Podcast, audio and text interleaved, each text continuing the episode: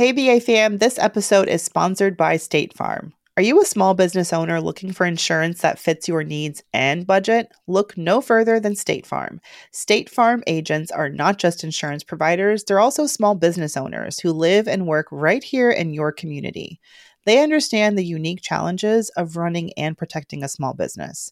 When it comes to small business insurance, State Farm knows what it takes. Create a plan that fits your needs and your budget. State Farm agents are ready to help you choose personalized policies that truly understand your business. Insure your small business with a fellow small business owner. Talk to a State Farm agent today and get started on personalized small business insurance that fits your needs. Like a good neighbor, State Farm is there. Talk to your local agent today.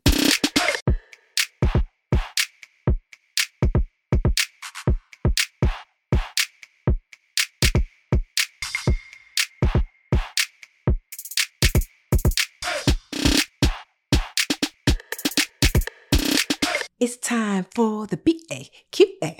Mm, the BA mm. Okay, the B A Q A. And we're back. We're back with the B A Q A. Okay, it is time for the BA Brown Ambition QA question and answer. So remember, we're not your financial advisors, we're not financial planners, we're not your lawyer, we're not your insurance agent. We're just two girls chatting on a mic and that we're not giving advice. We're merely answering questions that of how we might manage. And then you have to make the best choice for yourself, but always lean into your, the people that you pay for financial advice. Okay. Okay. We've got two great listener questions. If you have questions though, you can always submit them to us. We are Brown Ambition podcast on Instagram um, the BA podcast on Twitter, which is probably not ideal, but Instagram. And then you can send us an email at brownambitionpodcast at gmail.com or go to brownambitionpodcast.com and click, click ask us anything. So yeah, let's get into our questions. Yeah, I'm excited about these. So, our first question comes from listener Janelle, and she has a question about some student loan debt, one of our favorite topics.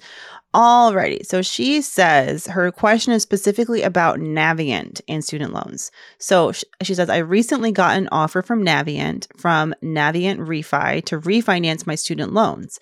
I have two private loans and one federal loan that's currently being serviced by Navient. My federal loan is the biggest chunk of my debt. It's $35,000. I know that Navient is ending their contract with the government, and I already printed out my payment history and loan details, even though no one has reached out to me about who the new servicer will be after their contract ends. My question is Am I in danger of losing my protection with public service loan forgiveness if I refinance my federal student loans with Navient? For all my loans similar as if I had refinanced them with SoFi? I just want a lower interest rate because I'm tired of paying so much money to student loans. But I also don't want to lose my protections if the worst case scenario is I lost my job or hit hard times and I needed some assistance or deferment or forbearance. Janelle. Janelle. Quick answer yes. so here's yes, the here's what? a conundrum, right? That Janelle has, and many of you might be feeling this too. Janelle has two types of loans. She's got private student loans and she's got federal student loans.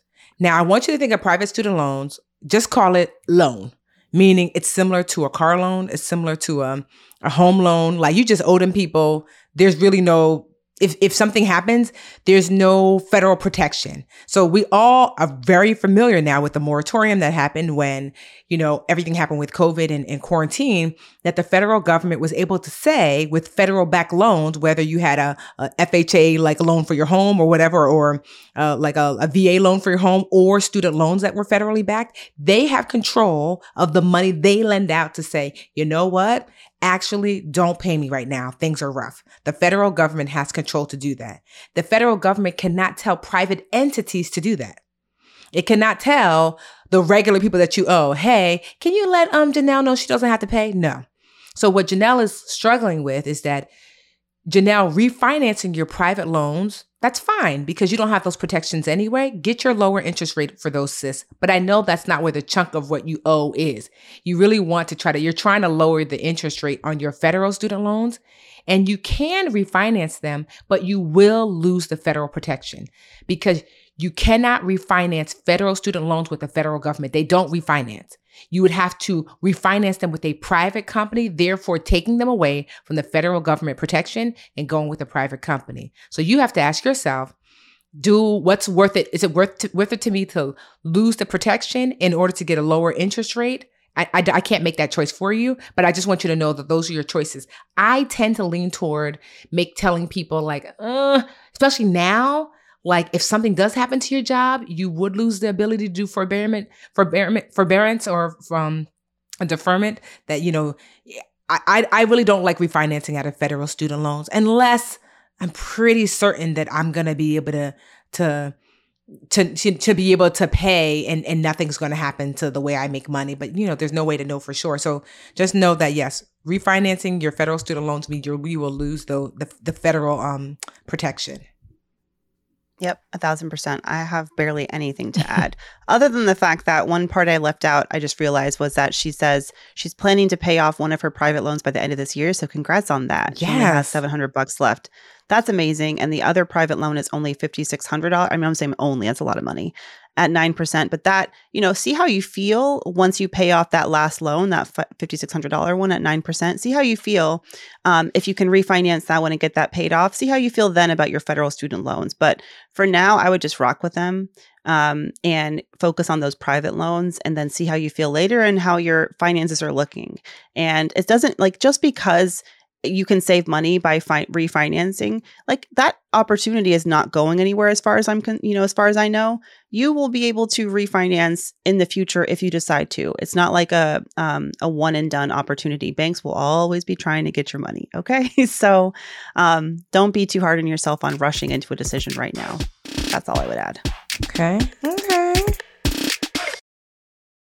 Hey, BA fam, this episode is sponsored by State Farm. Are you a small business owner looking for insurance that fits your needs and budget? Look no further than State Farm. State Farm agents are not just insurance providers, they're also small business owners who live and work right here in your community. They understand the unique challenges of running and protecting a small business. When it comes to small business insurance, State Farm knows what it takes. Create a plan that fits your needs and your budget. State Farm agents are ready to help you choose personalized policies that truly understand your business. Ensure your small business with a fellow small business owner. Talk to a State Farm agent today and get started on personalized small business insurance that fits your needs. Like a good neighbor, State Farm is there. Talk to your local agent today.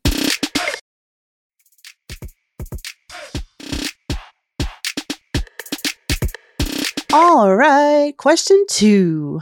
Do you want to read this one? Sure. This is a shorty.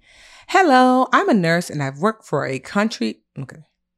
Hello, I'm a nurse and I've worked for a county hospital for over half of my 18 year nursing career. Oh, I love nurses. My mom was a nurse. I currently pay into a pension plan. That's awesome. But I have but I have paid into Social Security in the past. Will I be able to receive my pension and Social Security benefits when I retire? Anonymous in Texas. Hey, Texas. Hey there. That's why when you said country hospital, I was like, maybe it is a country hospital. County. well, thanks for your service. I mean, nurses don't get enough love, I feel like. Yes. Yeah, I, I see no reason. And listen, again, financial experts, I am not, or we are not, but um, yes, I believe you should have no problem getting your pension and your social security you know, I think as if you're working on through a regular, you know, nine to five job and you're paying your you're paying your payroll taxes, FICA, mm-hmm. which is what does FICA stand for? I know it's Social Security, Medicare, and federal income taxes, right? Mm-hmm. Those things. It's like the however many percent, six percent of your paycheck that goes toward those um those taxes. Part of that is Social Security. So you should have been paying into that benefit and Absolutely. The best way to know, actually, it sounds like you might be nearing retirement, but if you actually go to ssa.gov and log in or create an account, they should actually be able to give you a, a sense of how much they can even estimate your benefit when you retire.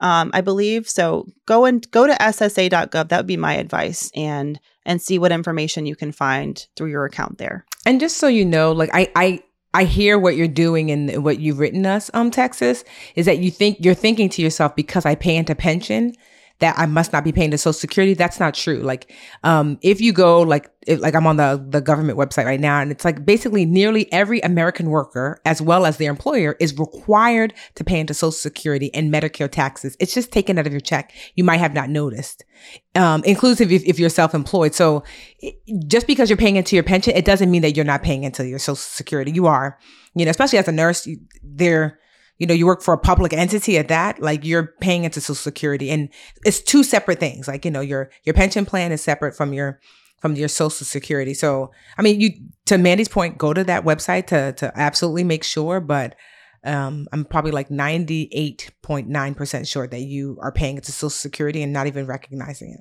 So you're going to be good, Texas. Well, thank you for your question, though. All right. That is the BAQA. Like Tiff said at the top of the show, feel free to send us your questions. We are Brown Ambition Podcast at gmail.com, or you can also DM us on the gram. We are at Brown Ambition Podcast. Yes. We love your questions. Until next Friday. All right, y'all.